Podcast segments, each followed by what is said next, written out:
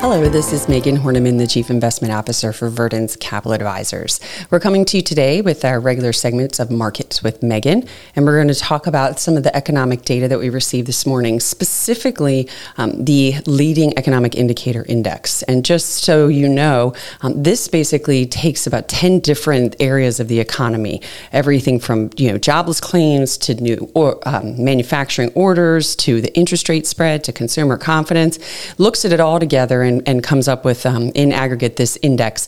What we saw in the month of October um, was that this index has now fallen for 19 consecutive months. Um, the weakness that we had in October, um, six of the 10 of these different components declined. Um, consumer confidence and manufacturing new orders were the weakest on a month over month basis. And we've seen that in the economic data and come to you with other reports on consumer confidence. Uh, also, if you look just building permits, they did have a small boost, um, but most of these indicators were basically flat for the month. So, what is this telling us?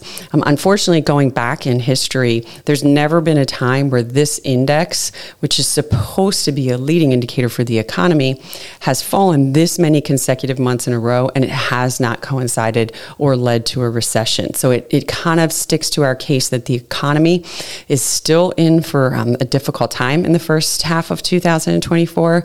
We think a recession is probably unavoidable. A recession is some um, at some degree. We need to have that to get some of the inflation under control. We'll keep watching these indicators as well. Um, a big part of this is obviously the consumer because that is the biggest part of our GDP, and that was weak in this in this reading. So we'll be back with additional information this week. Um, and if you have any questions or comments, please feel free to reach out to podcast at verdence.com. Thank you.